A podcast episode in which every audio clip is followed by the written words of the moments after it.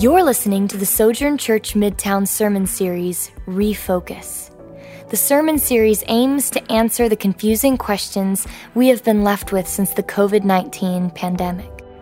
The Refocus series is rooted in four passages from the book of Hebrews and helps remind our people of the supremacy of Christ and the renewing power of God's Word. Today's scripture reading is Hebrews 13, 1 through 3, and verse 16. If you don't have a Bible, you can follow along on the screen behind me. Hear the word of the Lord. Let brotherly love continue. Don't neglect to show hospitality, for by doing this, some have welcomed angels as guests without knowing it. Remember those in prison as though you were in prison with them, and the mistreated as though you yourselves were suffering bodily. Don't neglect to do what is good and to share, for God is pleased with such sacrifices. This is the word of the Lord. You may be seated.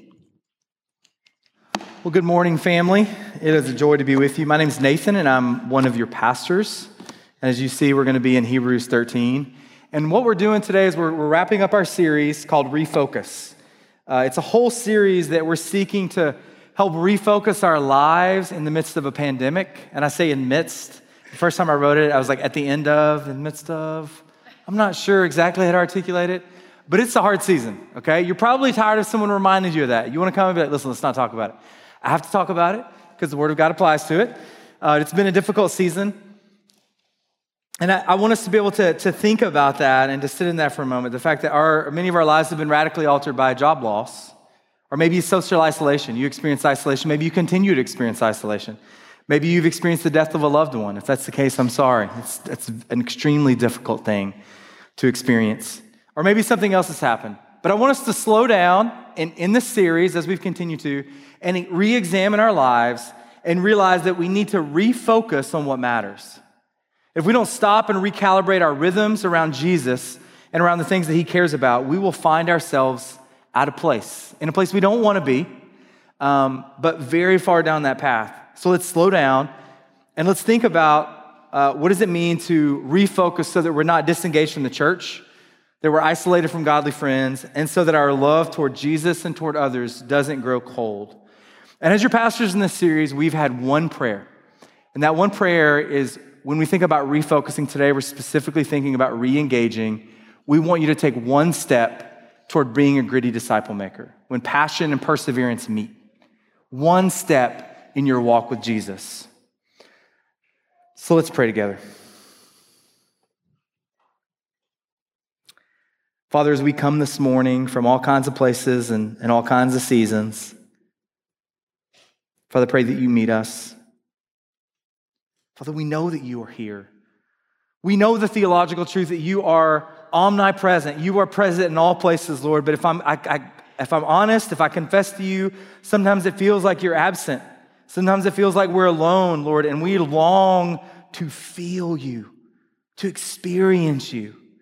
And Father, as we sit together as family, as we sit under your word, as we worship together, May we experience you in deeper, sweeter, and richer ways.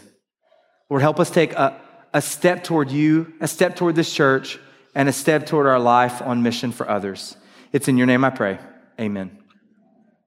So, about this time, it's actually really close to this time, in 2008, that's a long, long time ago, uh, my wife and I first stepped through the doors of Sojourn. I remember very clearly we were in a different building. We walked in the doors. There were greeters. So if you're on the next step team, our Connect team, thank you. Uh, your hospitality has meant the world to our family. We walked in, we were greeted, we felt uh, warm, we felt like it was a family. I remember that first day at Sojourn because during the greeting time, it used to be really long, like kind of awkwardly long. You're like, I'm new here, this is getting kind of awkward. And I remember two uh, ladies, two single ladies, were, were sitting in front of us, so they were standing because we were greeting, and they turned around. They're like, hey, what's your name? And my, my wife and I had been married for three months at the time, and we introduced ourselves, and they're like, hey, do you go to a community group? I didn't know what a community group was. I could pick it up from context. It's probably a small group Bible study. They're like, once you come to our community, we'd love to have you. And we took them serious. I was like, okay, well, where is it? Where does it meet? That week, we went to community group. We were welcomed him deeply. Listen, we'd just come off the mission field. We'd experienced community. We were living our life on mission. And something happened in community group where I was like, man, these people are serious about living life together as a family. Someone opened their home. They welcomed us with food. We sat. We did life together. They asked us questions I was really uncomfortable answering. I was like, I don't even know you people. But they welcomed us into the vulnerability of life in the church. And that experience kept us at Sojourn. We stayed and later we came on staff and I became a pastor. But our journey with this church began in experiencing hospitality, experiencing welcoming on a Sunday morning and in CG. And when we look at the last chapter of Hebrews, what we see the author doing is he's unpacking some final instructions before closing the letter. And one of those instructions, we'll get to in a minute, is the call to be hospitable. But he has all kinds of other calls, these short statements, right? It's like when you say goodbye to a friend at the end of a conversation, you're like, whoa, whoa, wait, I have just one more thing. And that one more thing turns into like five quick things you just gotta tell them real quick. That's kind of what the author is doing here. He's like, wait, I just got a few things that I just wanna tell you. In fact, he has 15 different instructions that he gives his listeners. I wanna share a few with you.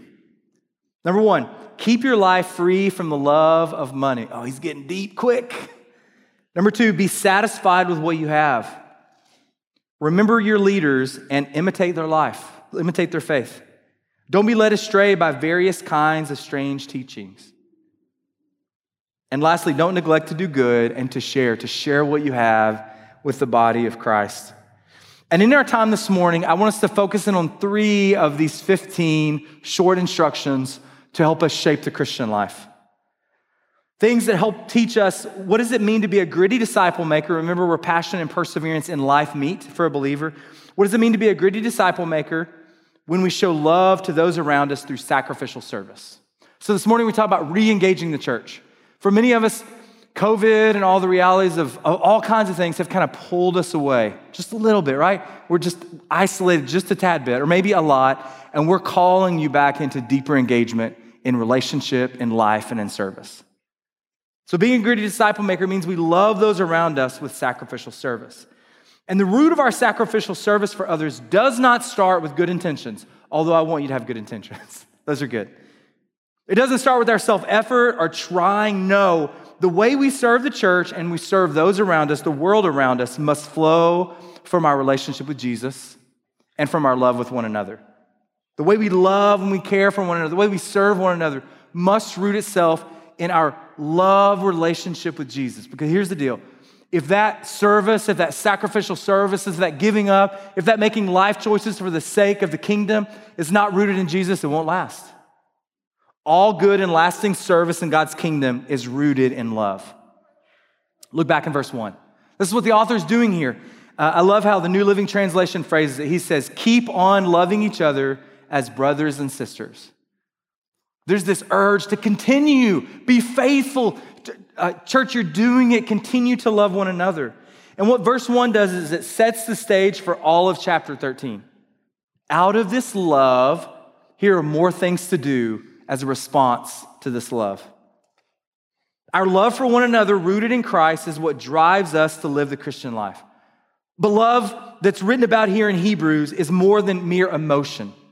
Most of us have probably experienced, right? You get the, the puppy dog eyes, you fall in love, you have this emotion, which there's nothing wrong with that. But the love we're talking about in Hebrews 13 is more mature, it's deeply rooted, it goes, it branches out farther. Because love works itself out in concrete action. Love must be more than mere emotional experience, or it's not love at all. Think about the way um, you love your kids. Let's, some of you here have kids, right? Uh, most of us have some sort of sibling, probably. Imagine this scenario. It's the middle of the night, you're dead asleep, it's dark, and in an instant you hear, ah! And you wake up and your kids are screaming, or your siblings are screaming, your brother and sister, and they're screaming, Mom, Dad. And in that moment, what do you do? What's your response? You, what you do is you take a deep breath and you begin to reflect on all the ways you love your children, how wonderful they are, how sweet and kind they are. No, you get out of bed, you run as fast as you can, hope you don't stub your toe. You run to them, you wipe their tear, and you meet their need. And you're like, well, of course you do that. You know why? Because love works itself out in concrete action. Love, when it hears a need, it runs in response. And that's what the author of Hebrews 13 is calling us to. To let brotherly love continue means to love other Christians with practical love. Love worked out in concrete action. It's a love that perseveres, moves forward in the midst of opposition. It's a love that keeps on loving. Why? Because love worked out in action is the kind of love given to us at the cross. Jesus is both our model and our means of love. His love for us is more than sentimental feeling. His love literally drove him to take on flesh, to, to move into poverty, to rub shoulders with you and I in this world. And ultimately, it led him to die a sacrificial and painful death that we deserved. Why? So that we could experience life, love lived out in a sacrificial way. The love that flows from the cross is a love that not only displays in action, but it's experienced by us. If you want to understand how to love your brothers and sisters in a fallen world, just look to the cross. Get your head out of the sand and look to Jesus. Jesus, how? How? How can I do this? He is our model and our means. Look and see a love lived out in pain and in sacrifice and is relentless in pursuit. In pursuit of what? You. Relentless in pursuit of you. He pursued you to the nth degree so that you can experience his love. Love that flows from the cross is a love that asks nothing, but it gives everything. The love of the cross is the very love that changed us and empowers us to affect change in the lives of others. We affect change in the lives of others how? When we experience love lived out in sacrificial, sacrificial action for others. The love of the cross is the frame and the fuel for our sacrificial love. Look at 1 John 4 9. God's love was revealed among us in this way. God sent his one and only Son into the world so that we might live through him. Love consists of this not that we love God, but that he loved us and sent his son to be the atoning sacrifice for our sins. Dear friends, if God loved us in this way, we must also love one another. The scriptures ooze love on display because we have experienced the love of God, then what? We move out in love toward one another. And our passage today shows us two ways that we can practically live out love in concrete ways. First of all, we open our lives and our homes in hosp- hospitality toward others. Look back in verse 2. Don't neglect to show hospitality, for by doing this, some have welcomed angels as guests without knowing it. A clear and practical way to show love to those around us is through generous hospitality. But what is hospitality?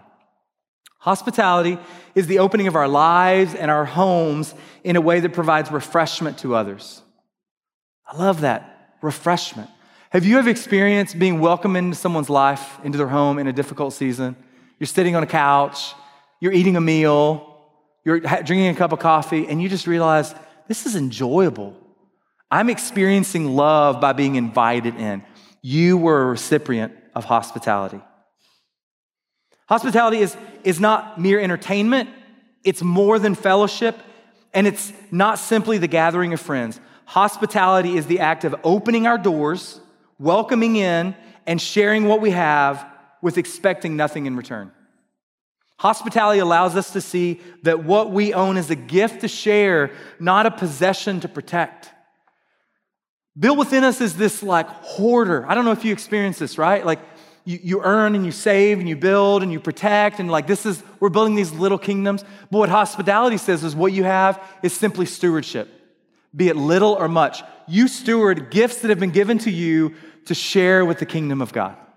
Everything, everything. Your paycheck, your home, your car, your children, your friends, the person that you love, those are all stewardship opportunities. Hospitality was an important practice of the early church. As you read the New Testament, you're going to see hospitality pop up over and over and over again. And it's really challenging because every Christian was expected to steward what they owned for the greater good of the community. Often in the, uh, the early church, in the kind of the first and second century, uh, missionaries and evangelists and Christians would travel from city to city, town to town. It was a very mobile society. And they would enter a town, and uh, the, kind of the options were you could go to the seedy hotel where, where bad stuff happens, right? Or you could ask around, find a Christian, and be invited into their home.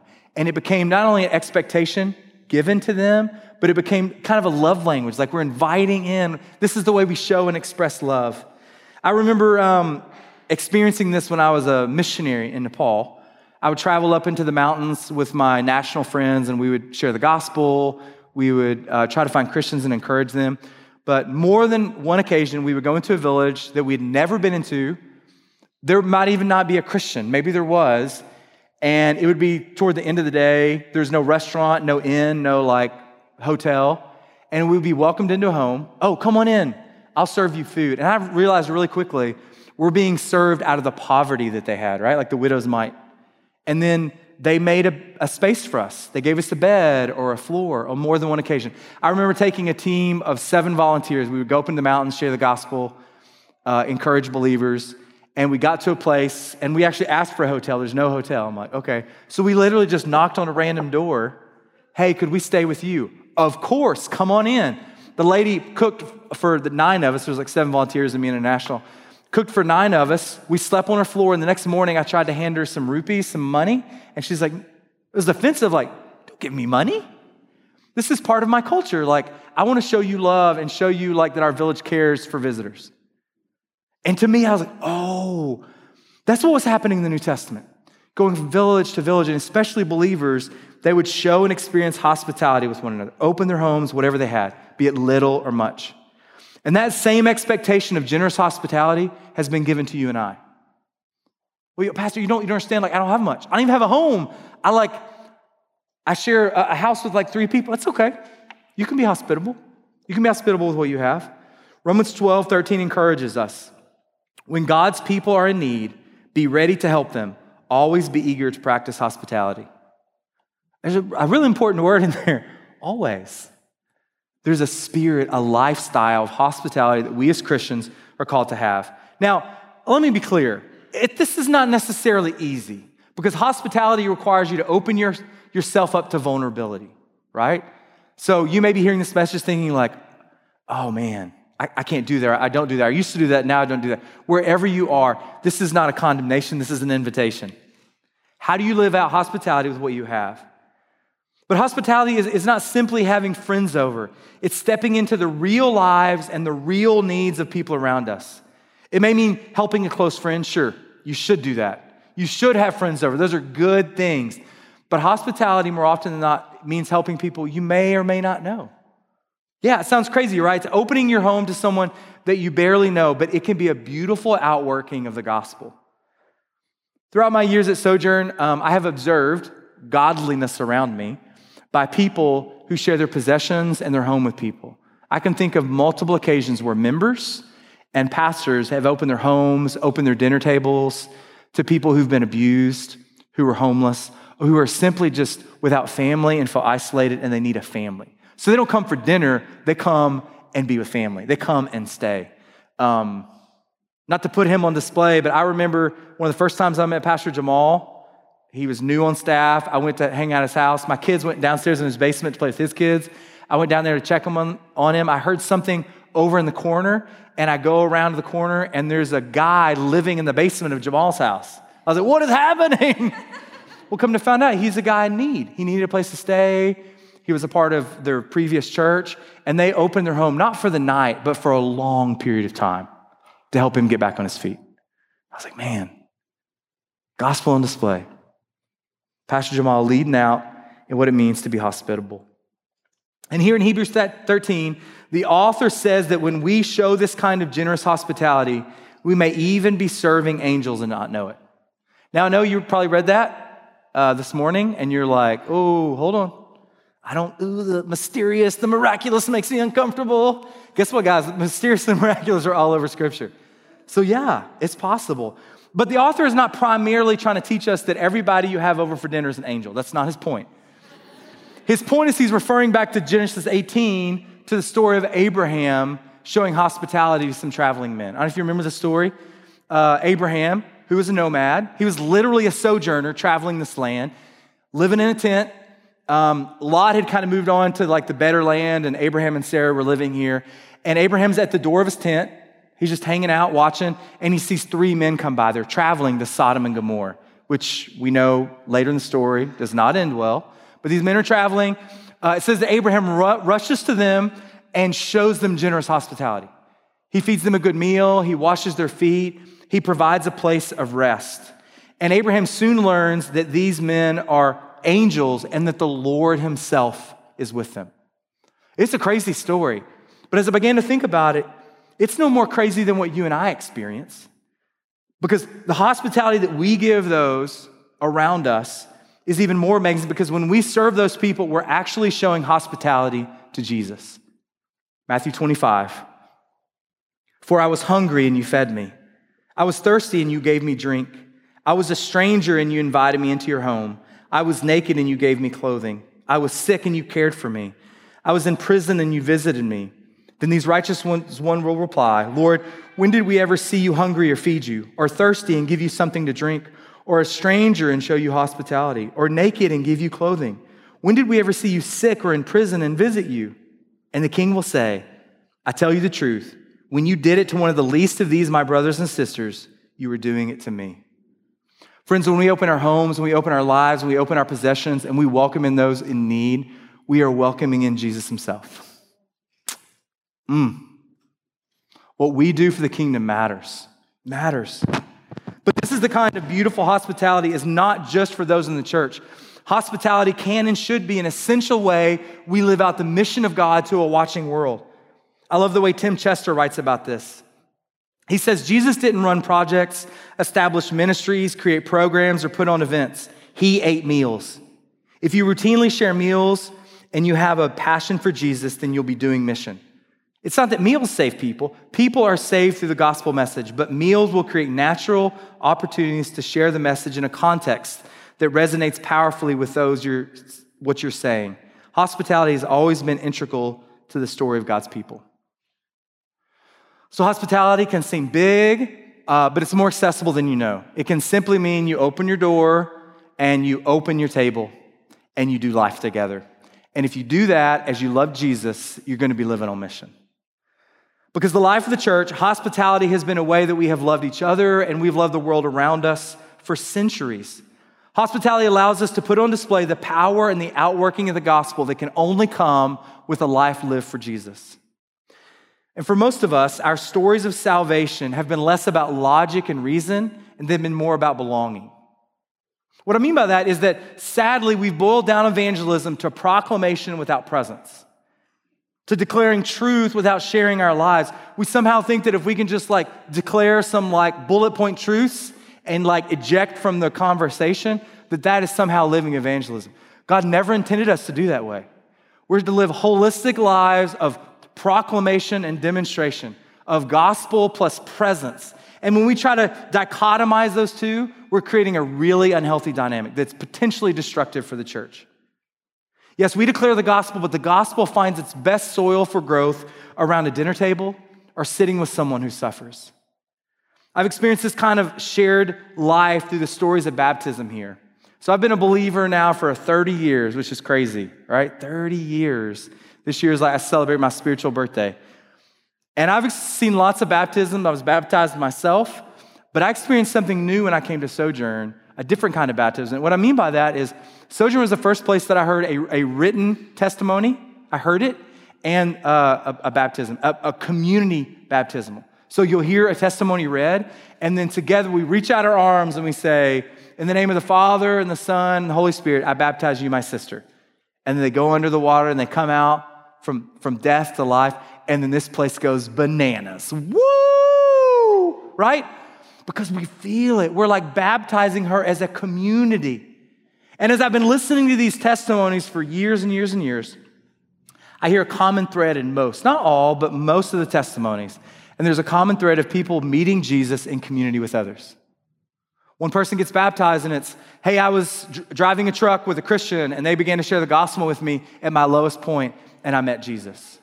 Or I was invited into a community group and I didn't really like Christians, but I was lonely. So I, I, saw what it meant to live life and share life and in the highs and the lows. And in those moments of community in, in CG, I met Jesus.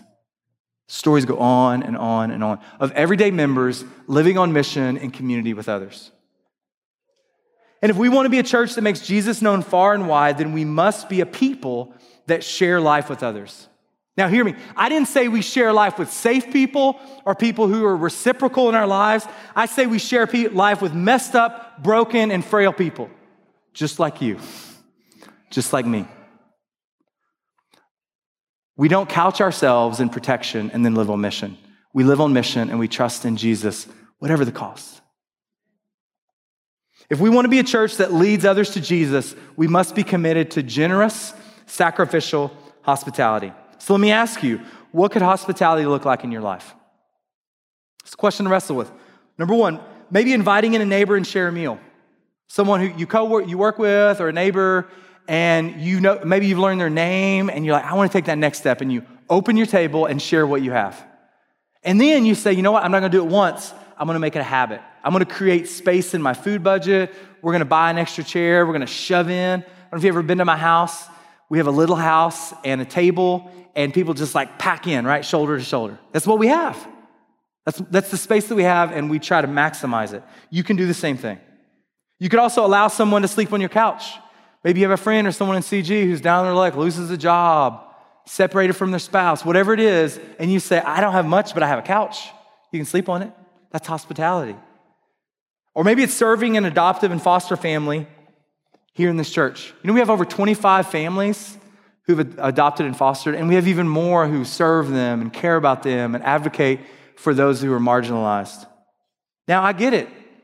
Uh, our adoptive and foster families are messy. We are adoptive and foster family. We're a messy family. But you can step in by entering their lives. Hear me, enter their lives. Step into the mess. Just show up, say, hey, can I help you do laundry? You might want to know them a little first before you want to mess with their laundry. But jump in, how can I help? Mow their lawn, play with their kids, engage with the kids, learn their kids' names. That's how to serve our adoptive and foster families. That's, that means showing hospitality with your life. Maybe it means creating a regular rhythm, having college students and internationals into your home, or inviting them into your holiday traditions where many of them don't have a place to go. Or for you, it might mean committing to journey with one of the more, more than 700 Afghan refugees who are going to be in our city in a matter of weeks. So if that's something that you and your community group want to jump into, you can email me or Rebecca Ramirez, um, and we can point you to how to get into the process to begin to welcome these refugees and serve them. There's all kinds of ways that you can live that out in your life. How do you serve those with what you have? Hospitality is a wonderful way for us to live out what we believe about the gospel. It's a way for us to love the church and to love non Christians. But it's not the only way we can live out love. Another way we live out love is we journey with those, we remember those who suffer. Look in verse 3. Remember those in prison as if you yourself, as if you were there yourself. Remember also being mistreated as if you felt their pain in your bodies. Friends, suffering and persecution are realities of the Christian faith. They have been since day one. We have always been a suffering people. Now, we are in a relative time, an unusual time of a lack of suffering or limited suffering as a U.S. church. Now, I'm not saying you don't suffer. I'm not saying we don't face spiritual warfare. But for most of time, in most places in the history of the church, people have faced physical suffering and persecution. To take up the cross and follow Jesus literally meant you were putting your life on the line. Now, I don't say these things to shame you as American Christians. That is not my point. My point is to invite you into experiencing the suffering of our brothers and sisters overseas. Those in Afghanistan who are there and continue to meet and to fellowship together. Our brothers and sisters in Nigeria who experience suffering and persecution for meeting together. The scriptures are littered with words to those who suffer. Jesus tells us in Matthew 5 Blessed are those who are persecuted because of righteousness, for the kingdom of heaven is theirs. You are blessed when they insult you and persecute you and falsely say every kind of evil against you because of me. Be glad and rejoice because your reward is great in heaven. That's one of the crazy things about how the New Testament talks about suffering. It uses words like blessing, reward, rejoicing, gift. Because when we suffer for our faith, we are aligning ourselves with Jesus himself. And for us, when we think about, we remember, when we empathize those who suffer for their faith, we are honoring the Lord. And here in verse 3, the author of Hebrews tells us to remember those who suffer. That, that word's really important. It's not a bring to mind, oh, I just remembered I forgot to buy milk at the grocery store. That's not what he's talking about here. Look back in verse 3. He uses the words remember as if you were in prison yourself. Remember as if you felt pain in your own body. There's another translation that says, remember as if you were shackled to them yourself. The kind of, of remembering that we're talking about here is to have compassion that leads to action. It's what we call empathy. When you sit with someone and you hear their story and you feel their pain, you can feel it in your bones. That's what the author is calling us to here. The command to recall forces us to actually align with and experience the pain of those who suffer their faith. And this is what the, the author of Hebrews is talking about because the, the church here he's writing to are suffering and they will suffer. And there's a temptation for those who have been arrested. Hey, if we align with them, we're inviting suffering in. And the author says, no, you align with them. You align with your brothers and sisters who suffer. We do this as a family. That's what we're called to here. Did you know when it comes to the suffering church that there are more than 70 million Christians who have been killed for their faith in the last 2,000 years? 70 million. Open Doors is a ministry that, that serves the persecuted and brings awareness to the church in the West. And they say over half of that number has actually taken place in the last 120 years. Now, I know that's not an experience that we feel, right? But it's happening in the world around us. Just this month, an estimated 772 people will suffer violence for their faith and over 200 church buildings will be destroyed. So the stats can and they should be shocking to us. They give us pause because the church as a whole is suffering and we must move toward our brothers and sisters with empathy and action. How do what do we do? How can we respond to that? Well, we can remember. We remember by, by standing with those who experience persecution. Even if you're not experiencing pain yourself, even if you're not experiencing imprisonment, although I will say this there are those in the church who will step in through our doors who have lost everything to follow Jesus. They've lost family and houses and lands. Does that language sound familiar to you? They've lost a lot. And we can, we can align with them, we can have empathy with them by uh, our brothers and sisters by, by reading about the persecuted church by learning more about it, by advocating for them, by writing letters to those who are in charge. But the biggest thing I think we can do is to simply pray with compassion. One tangible way that you can do this is by participating in our annual underground church event. Every November, we come together around Prayer for the Persecuted uh, Day, and we hear stories about the persecuted, we pray for them, and we seek to encourage our brothers and sisters. And although this passage is specifically addressing the need to stand with those who suffer, it can also remind us that as Christians, we serve anybody who suffers by sitting with them. We stand for those who suffer persecution for their faith, and we sit with any believer, any non believer who suffers in this life. Sojourn, this church, knows suffering. We've experienced a lot of it. We've lost friends too early. We've battled diseases together. Some we've won, some we've lost. We've experienced uh, battles from the enemy, spiritual warfare over and over and over again. There's many times where it's just like, enough, enough. My family and I have, have been through the thick of it here at Sojourn. God's grace in those moments has given us hope and pushed us forward. But do you know what else has given us hope? You have. You our, our body, our friends here at Sojourn have given us hope. When our family experienced cancer, you experienced it with us. When we lost our son, you shared in our pain. When we experienced the death of two family members in a very close time, you grieved with us. Our family has experienced the love of God in this church through the concrete action of suffering together. When we suffer, you suffer. And my guess is if you've been at Sojourn for any length of time, you have a similar experience, right? Seek to live and commune with one another, be vulnerable with one another. When you suffer, my, my prayer is that people have rallied around you.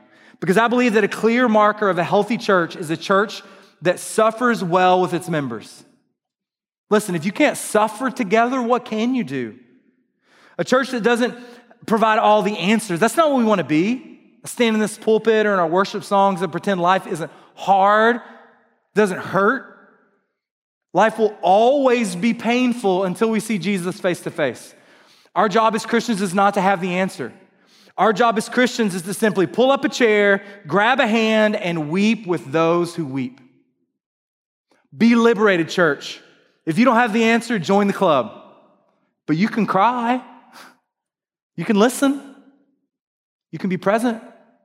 The greatest gift you can give to those who suffer is your presence. Get a call, friends in the hospital, something's gone bad. You know you should go. You want to meet them, you want to encourage them, you don't know what to say. Awesome. Just go sit down. Just listen. One of, one of the best gifts I ever got, from a sojourner was when I was had cancer, I was in the hospital. Um, I had this one guy who taught school. He would take his lunch break every day and he would drive over to the hospital and he would sit in a chair. I can, I can see the chair. He'd sit in the chair almost every day for like eight weeks. Sometimes we would take a nap, to, oftentimes we take a nap together. Sometimes we talk about football. Sometimes we talk about hard stuff. What I remember about that act of love was not a conversation or something magical he said, but I can remember waking up from a nap one time and he was asleep. I was like, that dude can suffer with those who suffer. Pull up a chair, grab a seat, and love those who are hurting. Church, we can do it. We can be known as a church who suffers well. And I can think about my, my time here at Sojourn over the last 10 years, and we are a church that loves people sacrificially. As most of you know, I'm going to be stepping off staff to lead a mission organization in the next couple months. In fact, this is my last sermon as a staff pastor. Don't worry. Some of you are like, oh no. Some of you are like, okay. What was this guy's name again? Um, I'm just kidding, everybody. Right, self deprecation. Um, we're not going anywhere. I live two blocks that way. I'm going to stay as a non staff pastor. I will be around. But this is an important moment for me and my family. We're stepping away from ministry to engage in another ministry. Um, and I just I want to give you some final challenges this morning as I've been your pastor for the last 12 years. First challenge make it your life's goal to root yourself in Jesus. Listen, there's a lot of things you can give your life to, a lot of amazing, beautiful things. But uh, I love Jim Elliot's quote, who's a missionary who died in Ecuador. He is no fool who gives up what he can't keep to gain what he can't lose. There's a lot of things you can do with your life. But what if we, our primary goal, our aim in life was to give ourselves to Jesus? To, to plant roots deep into his love and to make it our goal to experience his love more and more every day. I realize the Christian life is a roller coaster, right? But you like strap in, you're like, I'm here for the ride, and you like trust in Jesus and love him. Love Jesus with all that you have. Number two, live the relentless life. You will never regret living your life on mission for God and for others. I had a good friend once tell me, uh, his name's Caleb Kreider. He said, participating in God's mission always costs us something, but never too much. Those, those 70 million Christians who suffered and died for their faith, it wasn't too much. There is nothing in this life that is too much to give away to Jesus. Nothing. Relationship, houses, lands, anything, your very life, nothing is too much to give away. I believe this with every fiber of my being. In a moment, our life's done, and we will spend an eternity with Jesus. What is this life? What is this life? Let's not be satisfied with, as people who embrace trinkets of wealth and toys and security when we have something so much more powerful a life to give away. Your life is yours for one reason one reason to give it away. Give it away. All of it. Everything.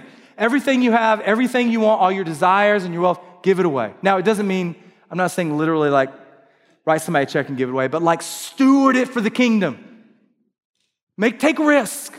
Do beautiful things so Jesus can be glorified. Live the relentless life. And finally, Our best days as a church are ahead. Now, there's a temptation to look back to the glory days in any area of life, or we think about the present, be it beautiful or hard or a struggle. But I just want us for a moment to think about the future. Look at all that God has done, look at all that God is doing, and then let's imagine what God is to do. I think about my own ministry here, my team on the sending staff, all that they have grown and done over the years, their best days are ahead. I think about the pastors that I've journeyed with for a long time, their best days are ahead. I think about Jesse Leitenheimer, who's coming to replace me, his best days are ahead. Church, as we give our lives away for Jesus, my prayer is that we experience Jesus more deeply, that we plant more churches, that we send more missionaries, and that we impact this city in ways we can't imagine. Did you notice what my definition of that, of success is? Giving ourselves away. Lastly, I want to give a word to our sent ones. It's been my great joy in ministry to be your pastor. I can't imagine, I'm trying to think about the future, right? Our best days are ahead. I can't imagine a better ministry experience than what it's been like to shepherd you.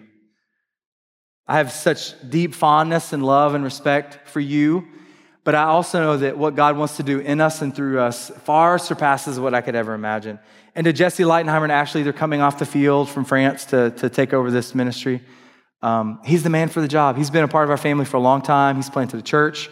He's led missionaries. He's pastored a church. Um, God is going to do great things. And Jesse, if you're watching, I love you, brother. I believe that your best days are ahead. But as we think about all this, what does it mean to give our life away, to refocus on the gospel and the things that truly matter? My question for you is how can we do it?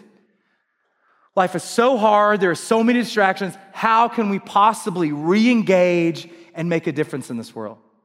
But luckily, the author gives us that answer in the context of this passage. Look at chapter 12, verse 28. Therefore, since we are receiving a kingdom that cannot be shaken, let us be thankful.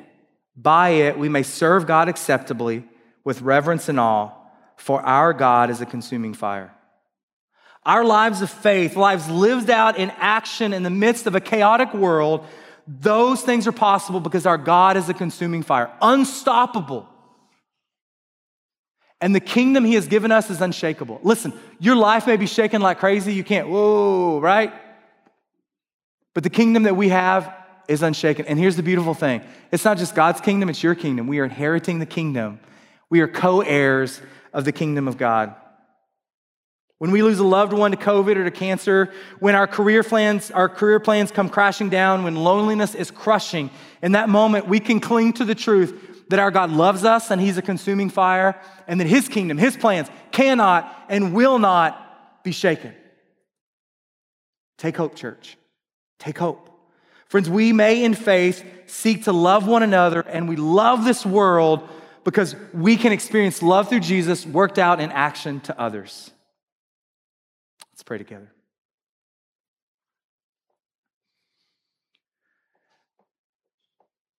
Father, we adore you as a God who is a consuming fire, who has established a kingdom we have not yet fully experienced, but we know that cannot be shaken. Father, in this moment, as we seek to refocus our lives around what matters, to re engage in the mission of God in the community of the church, Lord, let no excuse be sufficient.